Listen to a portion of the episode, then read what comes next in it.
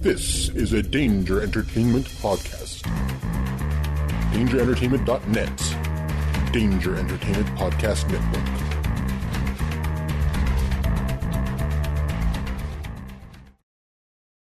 Hey guys, this is Venice, and I've got a message from a friend of mine about my favorite podcast. It's your boy, Flavor, Flav, and Full Effect. Check this out, everybody. I want y'all to go check out TJ, What's good, everybody? TJ Johnson here from Voice from the Underground. I am the most handsome. Big ass. And I'm smoking my cigar, of course. you know what I'm saying, the Dutch. You pick me up in an Uber and a PT Cruiser, I'm calling Lyft. Cause they be fighting the power, talking about social issues, politics, you know what I'm saying? and we're not even that good. Right, we're terrible. Terrible. Tangents all over the place. And not only that, but they be keeping the fun with the sports, music, comics, and movies too. Am I allowed to I talk? Think, I think no, not right now. Shut You up, just- colonizer! You know what I'm saying? He on Twitter at VFU Podcast. So you can find him. You can find him. So check one, two. This is Flavor Flav. Yeah, boy. Okay, what Flav was trying to say is check out Voice from the Underground on your favorite podcast network. Voice from the Underground. You're listening to a Weeby Geeks Network podcast. Produced with podcasting gear from Tascam, including the Tascam Mini Studio. Trust your audio to Tascam. Sound thinking. Microphones and headphones provided by CAD Audio. CAD Audio, expression through innovation. Forgive the interruption, but I believe this requires your attention. Meanwhile, at the above ground underwater suborbital volcano lair, Sergeant, we need a response team. We're already putting together the best man. With all due respect, sir, so am I. I have a plan. It's a fat laugh. It's real. mighty Marvel Geeks. That's what we call ourselves, sort of like a team. Team? No, no, no. We're a chemical mixture that makes chaos. We're we're a time bomb. Well then, son, you've got a condition. Your show about all things Marvel with Mike, Kylan, and Eric. What a bunch of losers. I am Groot. That I did know. These people may be isolated, unbalanced even, but I believe with the right push, it can be exactly what you need. Suit up. I'm bringing the party to you. I have indeed been uploaded, gentlemen, online and ready. And welcome to another issue of Mighty Marvel Geeks. It is Kylan, Eric, and myself, Mike, your intrepid trio. How are you guys doing? What's going on, guys? Hey, I think we're just all sitting here trying to figure out, uh, what are we doing? hey. what are any of us really doing, Mike? Why I are don't we know. really here? I have, What is Arvis? I have another potential hurricane coming my way. You That's- gotta be kidding. No, if it gets named, it will be named Humberto. Yeah, I heard about that. Reason 498 of why I live in the Midwest. Uh, I like being down here because I, I, I like my job, but unfortunately, this is the part that stinks. So, um, check out the homepage, mightymarvelgeeks.net. Uh, latest, last week's episode will be up soon, promise. Um, but check out our affiliates on the right hand side of the page. Uh, superhero stuff's got some great stuff there, some great Marvel stuff. Um, check out our partners, Found Me and Heroes and Villains. Uh, click those, use the code word Field Agents for 15% off your first purchase. Uh, so far, we've, I found out we've had, since we started this with them, uh, what, April, May, we've had 23 user or 23 listeners between all three shows use the codes. So I'm excited about that. That's cool. Steady growth. Um, also too, check out our web store where you get some great hats, sweatshirts, t-shirts, anything with any of the three logos on it. And also to go to WookieRadio.net. We have the raffle that we're doing. Uh, that's a three show cross platform, um, raffle. Prizes are three comic book, Star Wars comics signed by by the letterer her, himself, Joe Caramagna, um, Kenobi, and oh, I can't remember what the other book is. I had the same problem yesterday too. Uh, Kenobi and Lost Tribe of the Sith, the collected stories, signed by John Jackson Miller, a Halo Halo Legacy book that has been signed that was donated by Rocco Depot that has the autographs of John Jackson Miller and Christie Golden, Star Wars authors in it. Um, the two books prior to that were donated by John Jackson Miller himself. Um, 15 Star Wars Destiny fan cards that are Star Wars Destiny compatible donated by iRebel podcast, a Wookiee radio hat, a actual Kyber crystal purchased from Walt Disney World's Galaxy's Edge. I rebel. That almost sounds like a, uh, a, a somebody's name. Or I rebel. Sorry. I don't know why I say I rebel. I rebel. Podcast. Well, you know, that's that's that could be a role playing game character's name. You know, it's True. like it's like, oh well, I'm going to log in to uh, to play Fallout, and uh, my character's name is Ira. I rebel. Um, and then from Chronicle Books, a copy of The Smuggler's Guide, which is an awesome book. If you've read The Path of the Jedi and Book of the Sith and The Bounty Hunter's Guide and the Rebel Files and the Imperial Source Book, I think that's what they're called. Um, this is the newest one, and it's The Smuggler's Guide. And it's great. And there's a mention of Hondo and Aphra and Sana in it, which is great. Um, of course, Han and Chewie are in there as well. Um, and a bust of Princess Leia. Again, both of those donated by Chronicle Books. So Very cool. enter now. You only have, since I will be releasing at the time of this release, you only have maybe a day or two left. So hurry up, get your get your uh, ballot, your uh, your entries in. Those of you waiting for the last minute, well, this is it. There you go. This is it. Yes. Um. So, how? Now we've talked about Sony and Marvel are no longer in talks about um, Spider-Man. So Uh, does that mean Taylor Swift is going to do a song about them? Oh, I hope not.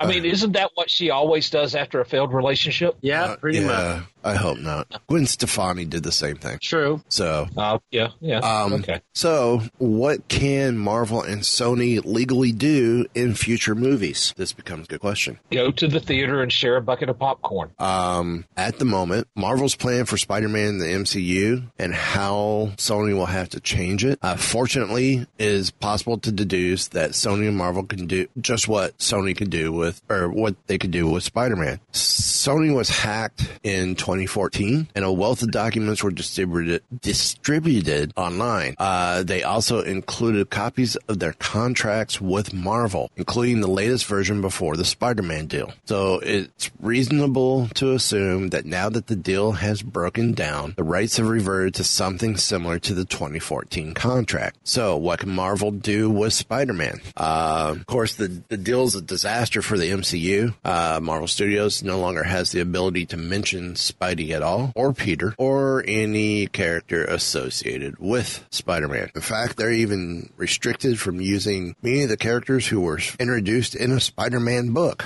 So sounds like they're pretty much in the exact same position as they were with the X Men and Fantastic Four, Right. back before the Fox acquisition. Right. Now, there is an exception to this. Superheroes who became notable brands in their own right, such as Punisher and Cloak and Dagger. Okay. Now, there had been rumors that Marvel was interested in developing Norman Osborn as the next major villain. Um, but now. Don't see that happen. Exactly. Uh, Marvel could use storylines that Spidey appeared in, but obviously he cannot be part of these plots. So that means they are free to adapt some of his new Avenger arcs, for example, um, or storylines inspired by his time as a member of the Fantastic Four. Uh, the, the contract is silent about whether Marvel can adopt a plot lifting straight from a Spider-Man comic, perhaps substituting the web crawler with another street level vigilante like Moon Knight. Spidey and Moon Knight. Taking a Spider-Man plot and putting Moon Knight in it instead just seems wrong. Yeah, because uh,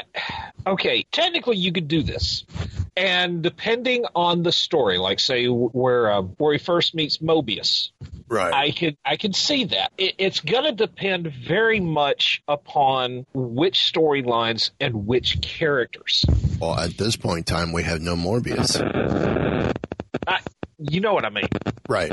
Uh, some of the characters that a little darker, maybe like Jackal. Right. Or, uh, or well, you can't really call Kraven the Hunter in there because, well, that's pretty much Right. yeah. But you get you get the idea because a lot of times though, Spider-Man stories kind of had the feel of the 1960s Batman. Right. It was like the guest villain of the week Right. and weren't necessarily meant to be taken seriously. Like, Right. you know, Kangaroo or the, the Tarantula.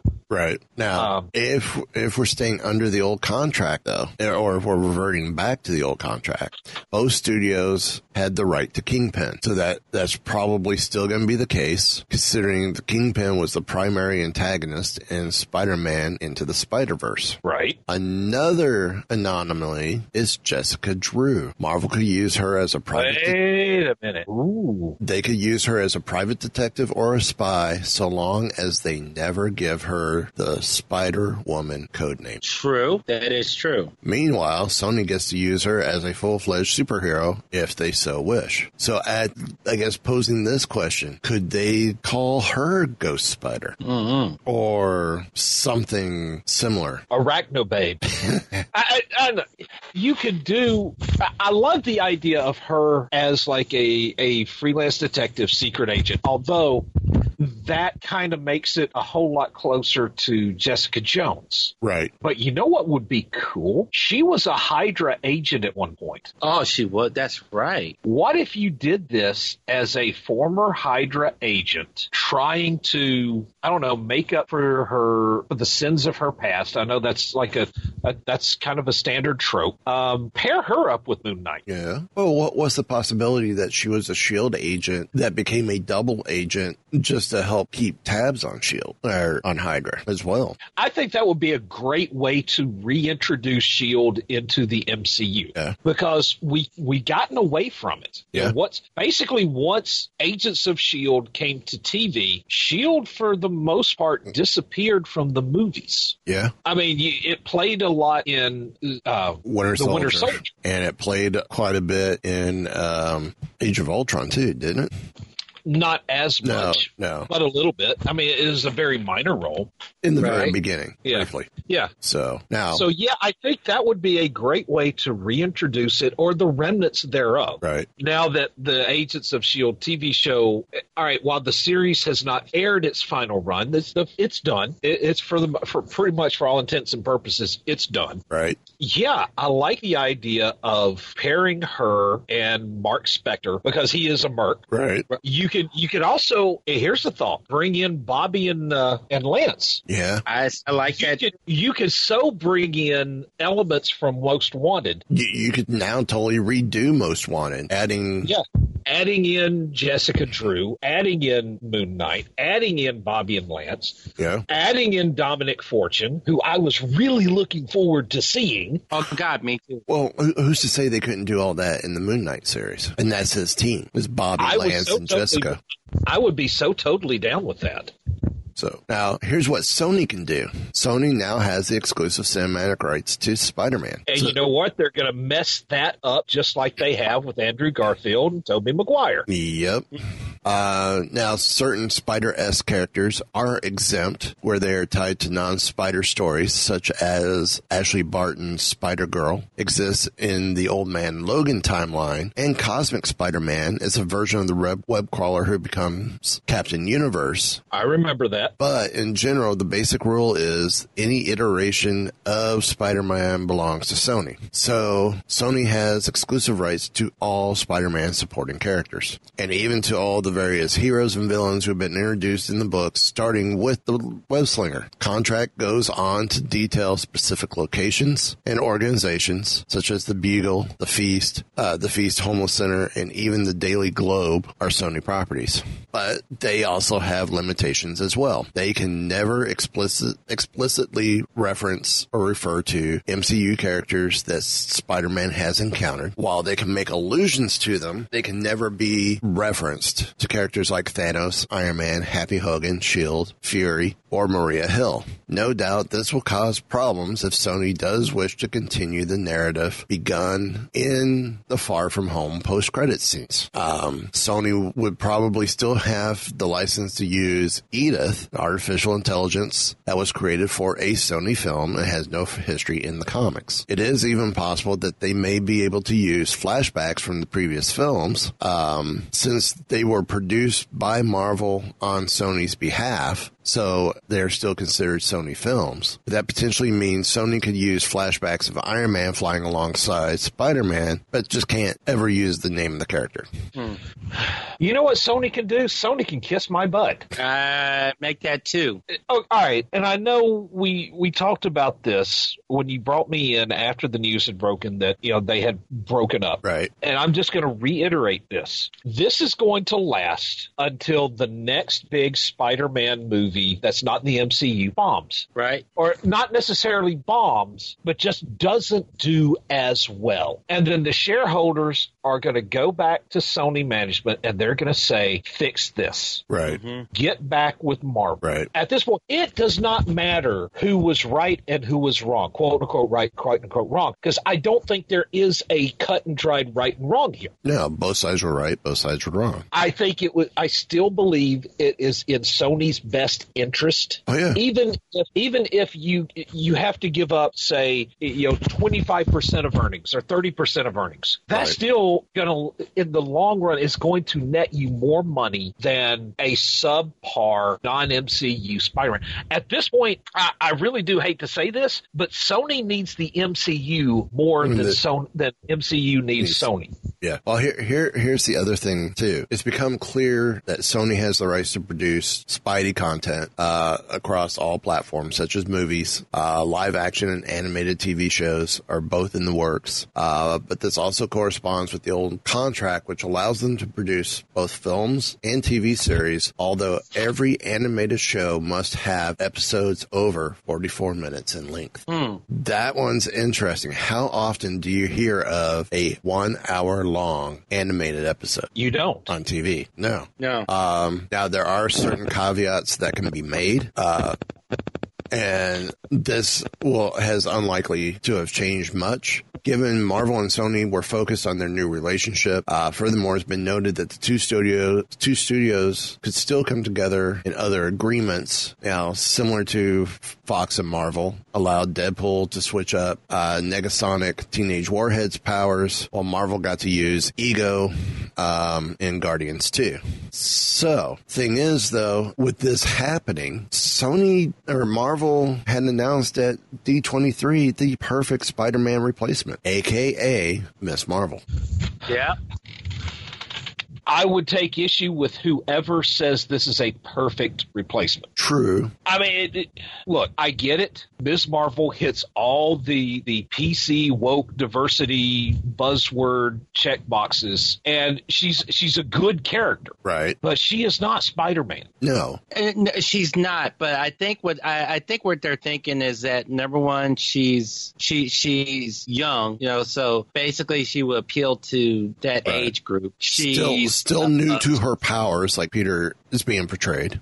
and and she's a street level character. Um, she has a bit of an attitude. So now the thing the thing is she doesn't have the history that Peter Right. has. So I, I- so I wouldn't say perfect. Perfect is kind of a strong word, uh, but I, I- I I get what they're trying to get at.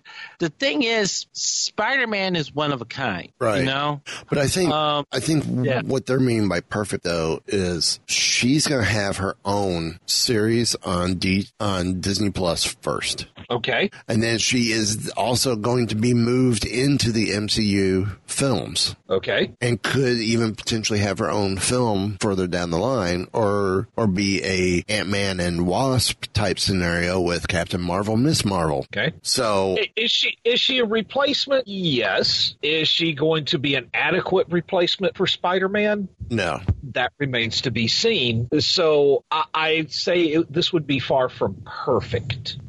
I agree. I, I I think it's not a perfect replacement as this article had been stating, but I could see where they're leaning that way some with the whole. Well, you got the series, you got the, the movie I mean, aspect. I, I got, I, I get it. I mean, they're they're pushing her to become that replacement because something tells me that the uh, the split with Sony was not completely unforeseen. Right. And it reminds me of something that Marvel tried to do in the comics back in the day Right. because they wanted a new generation. Uh, because at the time Spider Man was introduced, he was young, he was the everyman, he was the basically the young purple per- person's window into Marvel Comics. So they needed that for a new generation, and that's how they came up with Richard Rider, Nova. Right. And Nova was good. Nova was popular. Nova is a great character, but he's he's not Spider Man. I mean, there, like you said, he is a unique character. There's only one Spider Man. Right. And yes, you can pass that title on to a Miles Morales or a Miguel O'Hara or to a Jessica Drew and say, you know, hey, you're you're Spider Woman. Right. But there's only one Peter Parker. And Peter Parker is Spider Man, just like Clark Kent is Superman or Bruce Wayne is Batman. To see that. So, so I mean, th- don't get me wrong. I look forward to seeing what they're doing with Ms. Marvel. But if they're looking for the, well, we don't need Spider Man, we've got her. Yeah, that just ain't going to work.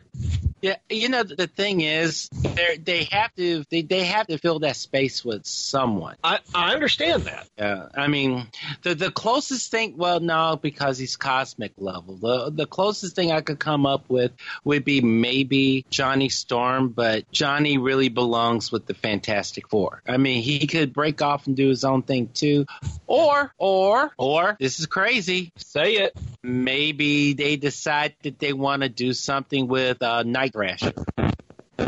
Dude, I can so totally see Night Thrasher. I, I'm I'm just saying. And uh, here's the other thing. I think Night Thrasher is just outside the radar right now, considering they gave him. It, it, I, it'll either be Night Thrasher or Darkhawk. One of those two. Dude, you know I would be so down with a Darkhawk. That, That's why I'm saying I'm.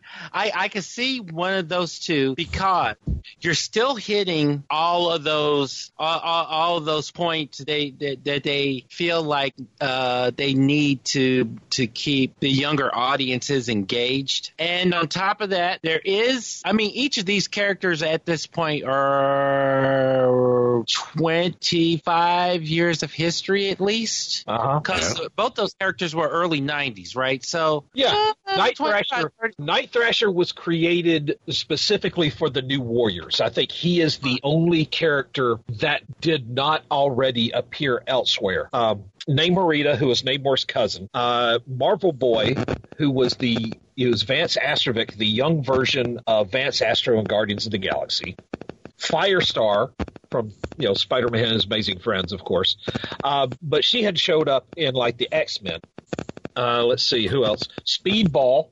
Speedball had already had his own short-lived series. That's true. And Nova, even though they tried to call him Kid Nova to begin with, and that just didn't work. Right. No, no. So yeah, he was the only non-supporting character in that series that was that was original. And I think he would make a great series of himself because basically he has no powers. Right. He is just he's a, he's a kid. He's very much like a street level Batman because he you know he is he does have money. He's a he's a rich kid who basically wants to make a difference and he doesn't have powers. He doesn't have, um, you know, these great, these big weapons. He's got, he, he gets him a set of body armor. He trains like, he's like an American gladiator dialed to 11. Yeah. He's got, he's got his Eskrima sticks and what is possibly one of the most, it, it seems lame, but at the same time, it's almost brilliant. His skateboard. Isn't it? I love that thing. For those of you who don't know what I'm talking about, you're listening to this, and first of all, you probably don't know who Night Is, uh, which in which case I kind of feel sorry for you because he's a great character. Uh, he uses a skateboard that can like attach to his back, you know, carries it around. The way he holds it, he can also use it as a shield, mm-hmm. and it is bulletproof because he went toe to the toe with the Punisher on this, and bullets are bouncing off this skateboard. But one thing you can also do with it, or he could also do with it, extend a blade from the front of it and use it as a weapon. Yep. So this is possibly one of the coolest ideas I've seen come along in a while. And think about this: uh, uh, something tells me that he is on the radar somewhere at Marvel. See, and, and that's my thinking too. I was, yeah. Go ahead, go ahead. You know what I'm about to say here, I think, because a few days ago I was in the toy aisle at Walmart and I just happened to see new Legends figures come out. Mm-hmm. Night Thrasher was one of them, and I thought, well, I think uh, let's see who else was, you know, uh, Vindicator from Alpha Flight, and I wish I could remember who else, but I remember those. Uh, sp- uh, bu- bu- bu- Cannonball. Yes, Cannonball was Yeah. one of. I want to say Spider Woman was too, the Jessica Drew. But uh, something tells me that Marvel is starting to try to bring some of these characters, you know, into the public eye. Like you've got, uh, well, Rock Python from the Serpent Society was another one. So you've got you've got some of these characters, like you've got your Darkhawk, and and let's see, you also got, uh, we also had Vance Astro too, but I don't see him coming out for anything. No. Uh, I think I think he's on Marvel's radar, just using stuff like this to gauge popularity. Right. Like say if if they sell a lot of Night Thrasher action figures, they'll go back and they'll say, "Well, you know, he's pretty popular. Maybe we should try to uh, to give him like you know a Netflix, a Disney Plus series or something." Right. If they're not doing it this way, well, by gum, they should. True. Very true. So, but I have just taken us down a complete rabbit hole, and I do apologize. No, it's all right. Because Kinda anyway. how about we go down yet another rabbit hole? Please, let's do. Well, we know She Hulk's coming. Yes. Who would you cast for She Hulk? Okay, I can't answer that question in good conscience because I know where you're going to go, and I probably would have suggested it if I didn't know. Okay. What about you, Kyle? You know, I've been thinking about that since they announced it, and uh, honestly, I, I struggle. I don't, I don't know. I, I, I really don't know. But part of me would like to see an unknown, to be honest with you. Well, this is a rumor, and it's come from We Got This Covered. So take it with a grain of salt. salt, but there is a strong possibility. Um, it is said that Ronda Rousey might be up for the role. Really? That's what I said because I think she's too short. And I don't think she can handle the lead spot Okay, on a week to week basis. all right. Here's here's my thoughts on that. Physical height does not matter, Right. and I tell you why. CG. Yes, Mhm. because you're not going to be able to just. I, you can spray paint Zoe Saldana and make her Gamora. Right. You can't do that with She-Hulk. She-Hulk is way too tall. Oh, yeah. I mean, you could not. You can't spray paint somebody green and put her in there. She is going to need to be CG, if for no other for no other reason than the height, but also because she's going to be doing Hulk things, and it's going to be easier to CG this anyway. So basically, what you're going to have for the most part is the Hulk in Infinity War, or not Infinity War, but Endgame. Right. All she needs to do is do the motion capture. Right. Now, her height as she's been billed, uh, be it um, MMA or WWE, is five seven. Again, does not matter. Right. She only needs to star as herself before she becomes a She-Hulk because she doesn't transform. No. Or it's, even if she can, I think there have been some issues where she could. But even when she could, she prefers to be in Hulk form. And, and realistically, when she transforms, it, it's typically only been she transforms once and Right. stayed. So if you want to go transforming, well, look at look at Mark Ruffalo. Mark Ruffalo is not a basketball player height person either. True. Right. So I- I don't. Again, physical height is not a problem. She's got the tone for it, and again, most of your good She-Hulk stories aren't over the top serious in nature either. Right. No. But does she have the acting chops enough, the experience enough to handle being a lead? That is a that, my friend, is a much more valid question. So, um, I mean, they say she's a fine choice for the role. Um, cause look at her from F- Furious 7, Expendables 3, and of course, Mile 22. Um, others might recognize her from her time in the WWE. Uh, yeah, her ability to handle fight scenes or the action scenes, not an issue. It's whether she can handle the pressures of being a lead. That, I mean, that that's is- where I that's question. big- yeah, that's the biggest question of all. But you don't know until you try. Right now, And Oh, to tie into this though, they they are also saying that there's a chance that Red Hulk, the Abomination, and the Leader are expected to show up in the series as well. Oh, wow. Okay. And Eric, I believe, called Red Hulk at one point. I think he did. Yeah, and I just okay. Who plays General Ross in, in the current MCU? Uh, uh, gosh, what's the guy's name? Uh, I'm looking it up. William Hurt. Yeah. Okay, I really want to see William Hurt as Red Hulk. Yeah. I mean, don't don't bring in a new character. Uh, don't bring in a new actor for that role. Make it William Hurt. Base the Red Hulk off of William Hurt's facial features. You don't even have to have him doing the motion capture, Unless he wants to. unless you, uh, yeah. I mean, if he wants to, if he wants to do it, go for it. But he definitely needs to be voicing it. Oh yes, So, um, now speaking of Disney Plus, it ha- according to Disney Plus's social media accounts, X Men, Spider Man, The Incredible Hulk, The Fantastic Four from the '90s is coming to Disney Plus. the X Men from the '90s. I love that. X Men from 92, Spider Man from 94, Spider Woman from 79, Spider Man from 81.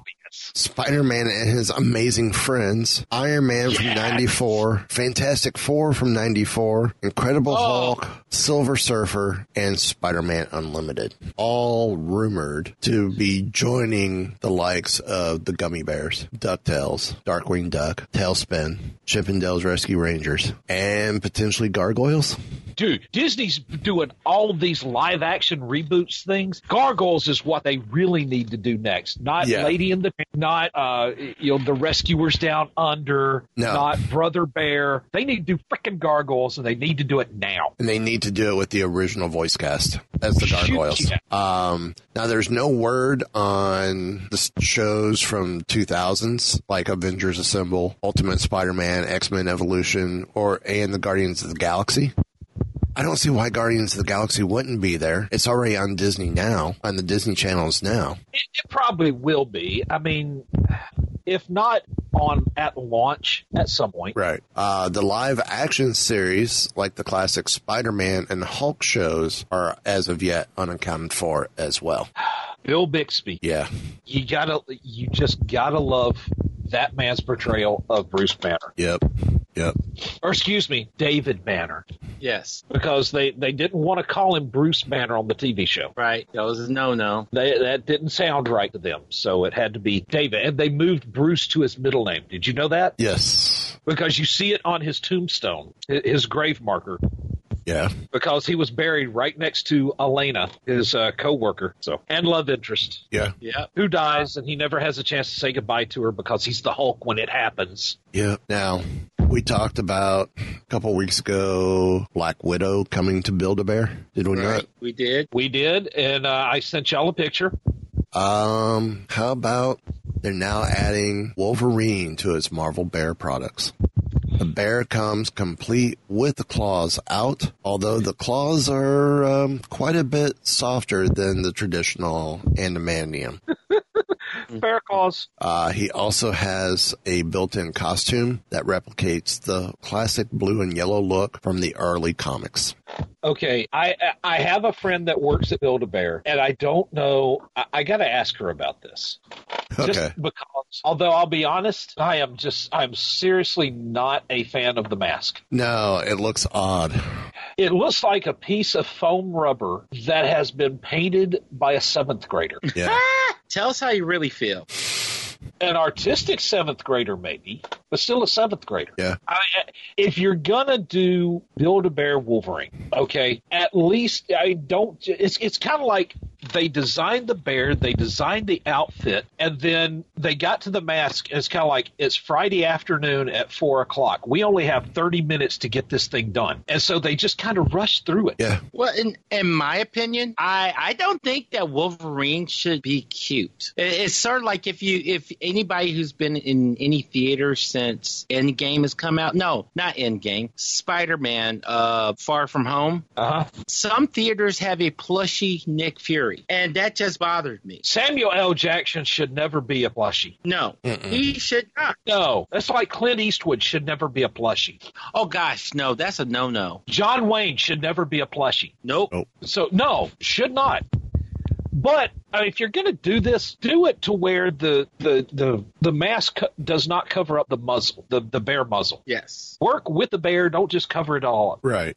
And, and it doesn't look right either with it being flattened. That's what I'm saying. It doesn't look right, and it also doesn't look right with the skin tone around the mouth. Correct. It does not look like it fits the rest of the bear. Now, I do agree with Kylan that you know Wolverine as a Build-A-Bear probably is not the best idea. No. But but after we saw the Funko Pops, yeah, it's kind of like you can't stop that train now. True. No. So And yeah, That, eh, you know, and I know, I know it's a whole thing about, you know, this, no, we, we want to sell this to the kids. I- I'm all for it. Well- But not everything needs to be. You're you're Ah. not going to find him in the stores. He's an online exclusive purchase. okay, Oh, that's that makes me feel a little better. So But then again, they had a Deadpool bear, yeah, there's a Thanos bear. True. so well, there you go. Yeah. So um, from here, how about ten comics you need to read before Phase Four? Okay, hit us with it. Number ten, Black Widow: The Finely Woven Thread. Okay, Um, apparently, this is the book that the film is going to be based on. okay, Uh, so this is an opportunity to kind of get an idea of that story. Uh, number nine, the mighty Thor, Thunder in Her Veins. This, uh, she has her first Avenger as Thor in Jason Aaron's Thor, Goddess of Thunder, but her identity Okay. was kept a secret. However, the reveal of Foster as Thor has created a new fan favorite for many and one of the most compelling character arcs in Marvel history. I want to see how they do this Yeah, because it, it created a lot of debate at the time. right. But as it turned out, this was not a bad idea, and it was like actually it's a really good idea. Right. Once you found out who it was, Mm-hmm. Well, it also And- it also helps set up uh, War of Realm, uh, War of Realms, real nice too. Mm-hmm. you went Elmer Fudd on us there for a second. Uh. the wa- well, Uh, but I think the part I like best about Jane Foster being Thor was the fact that it was killing her. yeah, And that sounds really bad because this almost sounds like I want Jane Foster to die a painful death. I do not. But the thought of someone knowing that becoming a hero is killing them and yet does it anyway, right, that's what I love about that. right. Uh, number eight, Moon Knight from the Dead. Uh, this run is an anthology of different Moon Knight stories, and between Ellis's trademark wit and Shalvey's kinetic artwork, it'll hook newcomers with no problem at all. Uh, and if you want to read further, and you probably will, check out the runs by Charles Huston and Jeff Lemire. Number seven, Neil Gaiman's Eternals. You know, Neil Gaiman is known mainly for like uh, Sandman over at uh, the Distinguished Competition. Yep. But people forget he uh, he worked for Marvel too. Yep. Yep.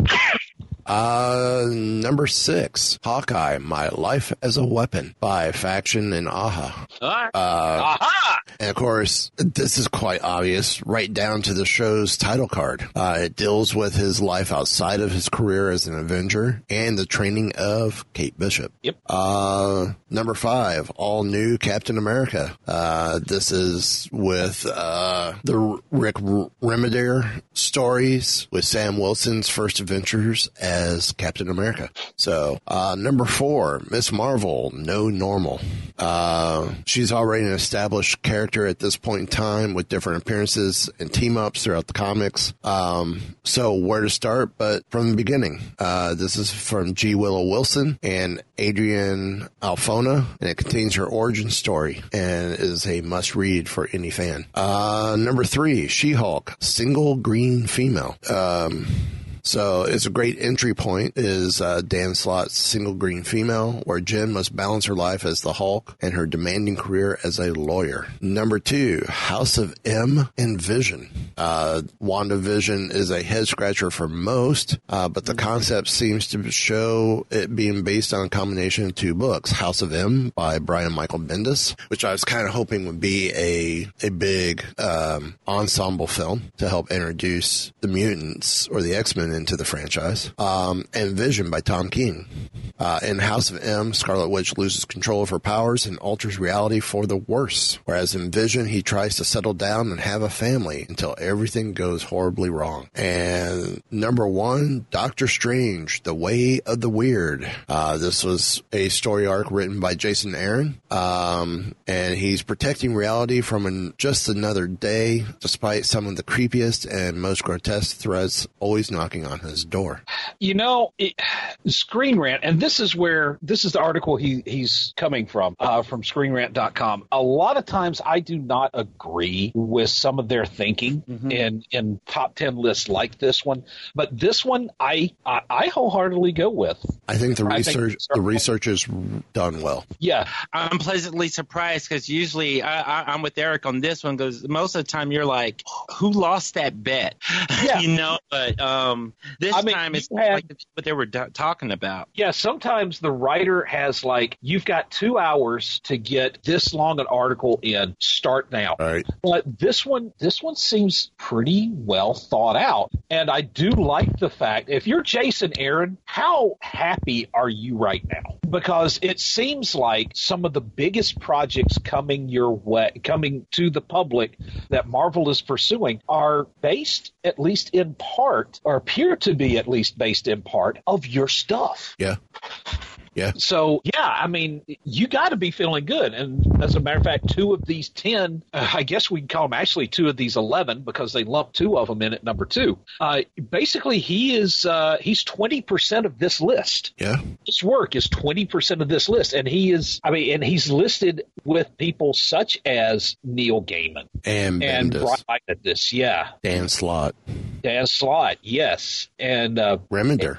yeah. Or Remender. See, I was about to say, is it Remender or Remender? I think it's Remender. Uh, Matt Fraction too. I mean, these are a lot of good writers here. I, you know what, um, Dawn, um, Dawn is nuts for the uh, Matt Fraction series. Uh, she uh, honestly, like that is what made her care about Clint Barton, and I, and it, you know, and it was a great introduction to Kate Bishop as well. But um, yeah, I mean that that series alone, like Dawn, Dawn sat down and like I think she actually waited for that one to be collected, and she sat down and she read those like she just tore through all of them. Yeah, another good Hawkeye, I think would that uh, some that people would benefit from reading was the one that uh, Ramon Perez worked on. Yeah, that was good. Because because it also goes it not just goes on to the relationship between Kate and Clint. Mm-hmm. It also focuses back on Clint's childhood oh. and how you know how he and his brother you know ran away from an abusive foster home mm-hmm. and you know joined up with the circus Right. and how his brother it, basically the kids were were expected to basically be pickpockets and thieves as the circus came through different towns and his brother you know tried as much as he could to keep Clint uh, innocent you know he would steal extra to make up for the fact that Clint wasn't stealing any Right. so I think that's a good storyline for people to uh, to to read as well. The fact that I'm a, a Ramon Perez fan has absolutely nothing to do with it.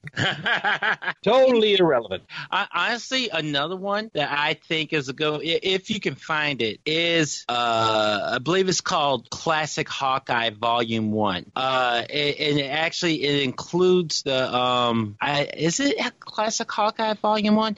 Basically, it, inc- it includes the story where Hawkeye was working uh, security for Stark, and that, that was about the time that he and Bobby, well, they were definitely dating at that point. They weren't married yet. Um, and it was it, it, it was a really good. Now, mind you, this was right about the time that uh, I think maybe had been around the time of the West Coast Avengers. So it, you kind of get to know him a bit as uh, you know, uh, you know, as a person. Um, but mind you, it's more of an '80s comic as opposed to the what you get with with the Ramon Perez story and the uh, and the Matt Fraction uh, stories. But I, I just I just like I, I I'm a fan of Hawkeye anyway because he's non-powered and he's still running with these epic level heroes. Like that's that's one of the things I love about him. So you know, And I'm going through in just here another She-Hulk run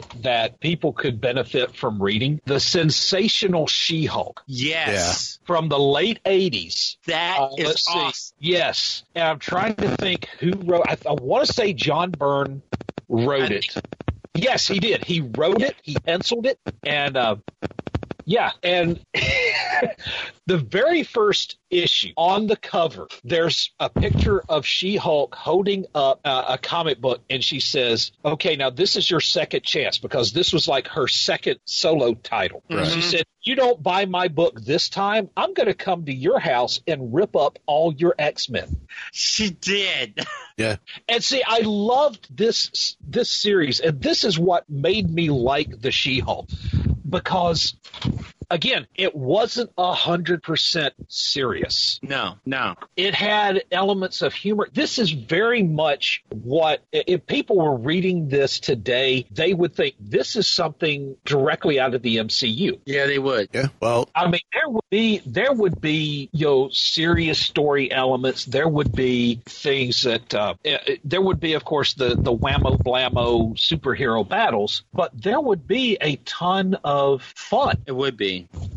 Yeah. There is a matter that requires your attention. Here are the picks of the week. Well then, uh, Kylan, why don't you start us off? Sure thing. Uh, you know what? There's a new book that's coming out, and I think I want to jump on that one. So let's go with that.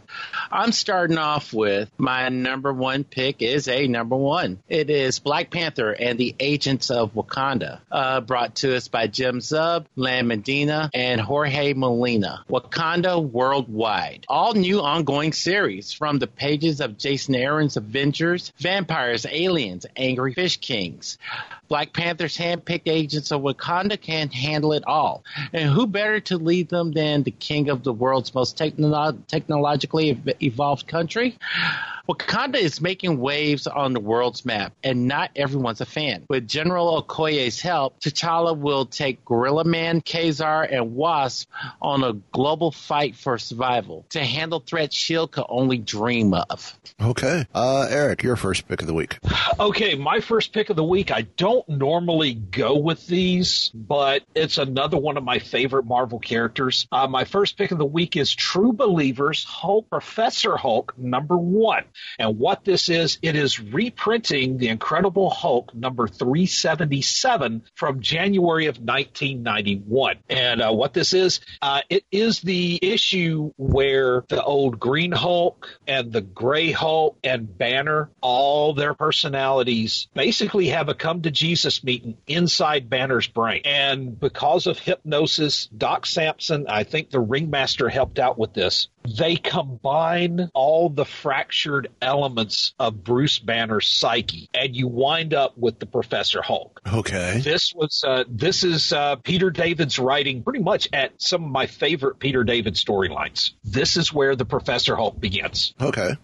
Well, my first pick of the week is Absolute Carnage number three by Donny Cates and Ryan Stegman. Uh, the Summer of Slaughter continues. After the har- harrowing events at the end of Absolute Carnage 2, Venom and Spider-Man have to deal with the hard truth that not everybody will make it out of this conflict in one piece. If they even make it out at all, that is. As Carnage continues to amass strength and allies, Venom and Spider-Man realize the only way to beat him is to do the same. So, on to our number two picks. All right, uh, my uh, number two is a classic uh, reprint. It is Daredevil 181, the facsimile edition, uh, Uh, brought to us by the one and only master himself, Frank Miller. Uh, visionary writer and artist Frank Miller forever changed the world of the man without fear. And few issues in his celebrated run had the same impact as this one. The psychotic bullseye is determined to escape from jail and visit vengeance on the man who put him there, Daredevil. But when he finds a way to get free, there's something he must deal with first winning back his position as the Kingpin's number one assassin. And to do that, he has to get rid of Wilson Fisk's deadly new killer for hire, Elektra, the woman Matt loves. Brace yourself for two brutal life and death showdowns as only Frank Miller and Klaus Janson can draw them. It's it's one of the all-time great Marvel comic books, boldly rep- represented in its original form, ads and all. It's a reprint of Daredevil number 181. Okay. Eric, your second pick. My second pick is another number one, and uh, I was kind of surprised. I was telling the guys before we started recording that uh, I was surprised that Mike didn't pick this, uh, along with a couple of others, to make a trifecta. But this is Star Wars: Age of Resistance Rose Tico number one, and uh, this was not the only Age of Resistance one available for this week. But Rose, to me, I think gets a bad rep, yeah. and undeservedly so. So I got to show a little Rose love wherever I can. Uh, so Age of Resistance, Rose Tico number one by Tom Taylor, Leonard Kirk, and Phil Noto. We love Phil Noto's work, don't we?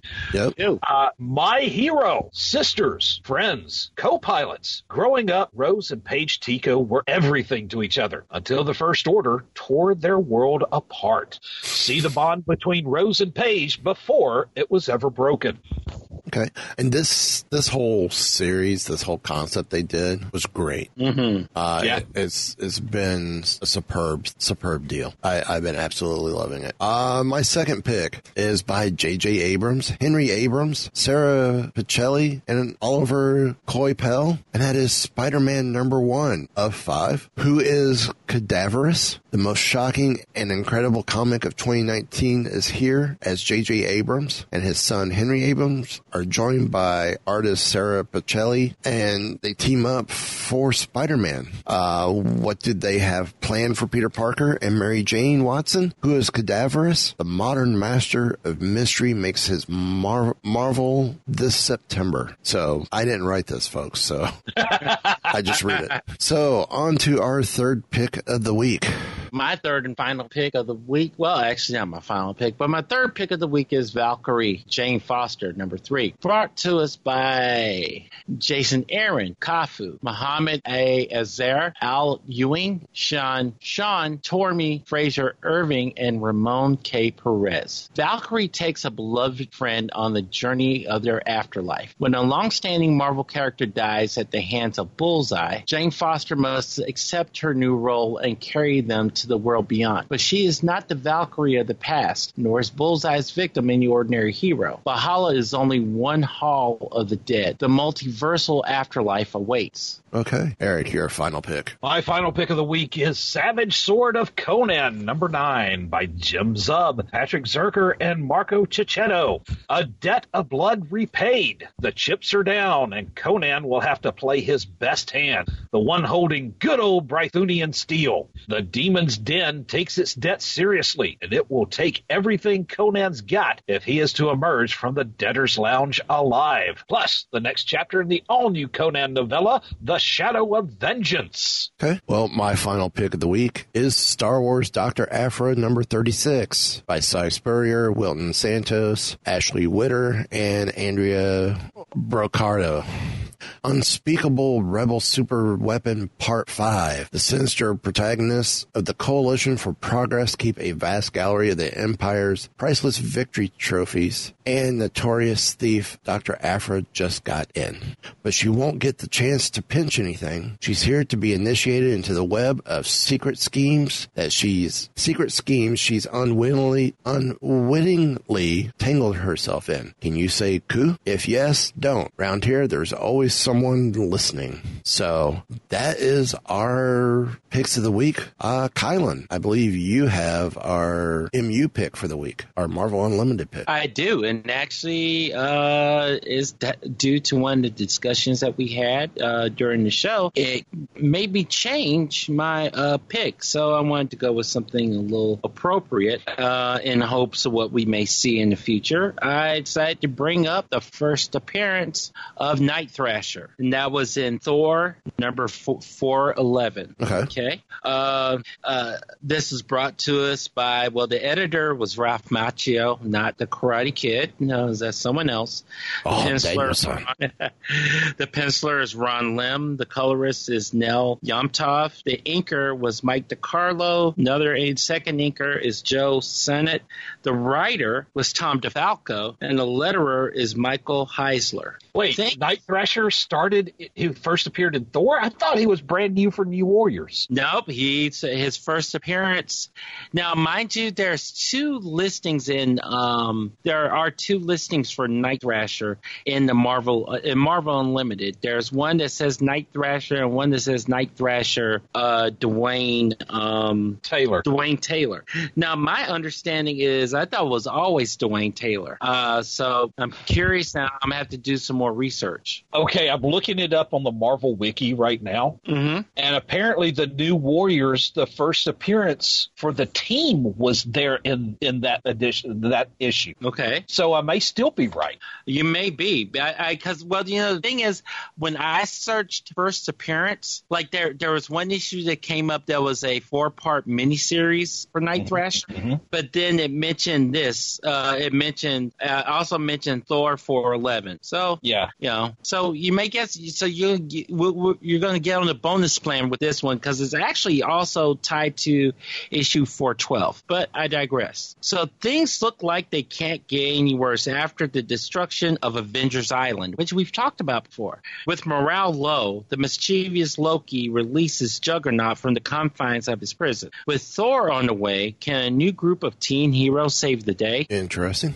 Mm. That's okay. Thor versus Juggernaut. Thor versus That's, Juggernaut. Well, see, this was back during the Acts of Vengeance crossover thing, right? Uh, and this is where, uh, okay, it should come as no surprise to anybody who's reading it at the time. And I did enjoy this, where Loki decided he was going to mix things up by getting heroes and villains that normally did not fight each other to fight each other. Right. Like I remember um, Quasar fought the Absorbing Man, and of course you have Thor and Juggernaut here. Right. So those those were some pretty good ones just for the novelty of it. It's yeah, you know, like I I love the idea of I, I like to see a good fight. I really do. I think one of my favorite ones uh, that was roughly about that time was Wolverine. Uh, it was Wolverine and Juggernaut. Wolverine was uh, Wolverine had taken Peter uh, to uh, into Manhattan because it was shortly after he and uh,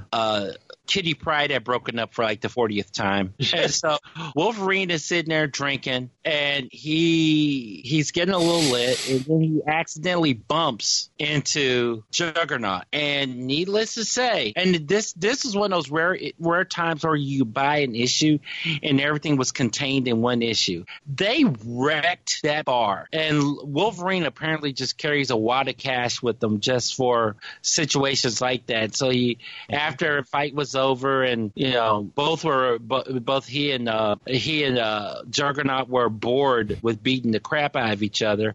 Wolverine just threw a wad of cash to the owner and said, "If you need any more, just let me know." And that was it. Yeah. yeah. Okay, and here's here is something in Acts of Vengeance that I I totally missed, but I hate that I missed. I'm gonna have to go into Marvel Limited and find this and read it. Magneto fighting the Red Skull. Mm-hmm. Yeah. Think about this. The Mag- Magneto is mutant, but more importantly, he is a Jewish Holocaust survivor. Mm-hmm. Yeah. Now Loki brought these two together, but this was this was a very bad idea on Loki's part. But we benefit from that because I mean, let's face it. Anytime the Red Skull gets his butt kicked, it's a good day for me. Right. yeah. But Magneto doing it, well, that just makes it even better. True. True. Well, I hate to say it, it is about that time. Uh, any final thoughts? Uh, I want to go back into Marvel Unlimited and read the entire Sensational She-Hulk issue all over again. I think I'm. I think I'm going and I'm going to read. There, apparently, there is a Night Thrasher miniseries, and I think I'm gonna go in and read that. Okay. Well, how about this? Uh, apparently, Hulu has announced that they are working on a Helstrom series. Uh, production to begin next month, and there's a report that Power Pack is being developed as an animated series for Disney Plus.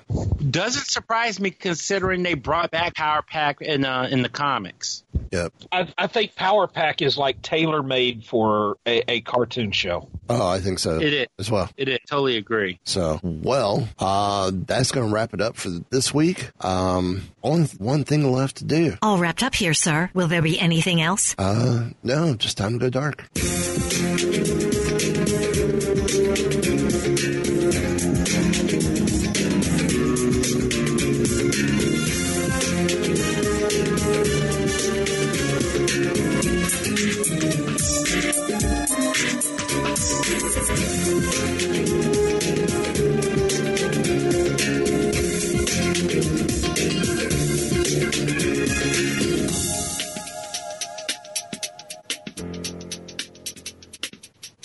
Preparing to power down and begin diagnostics.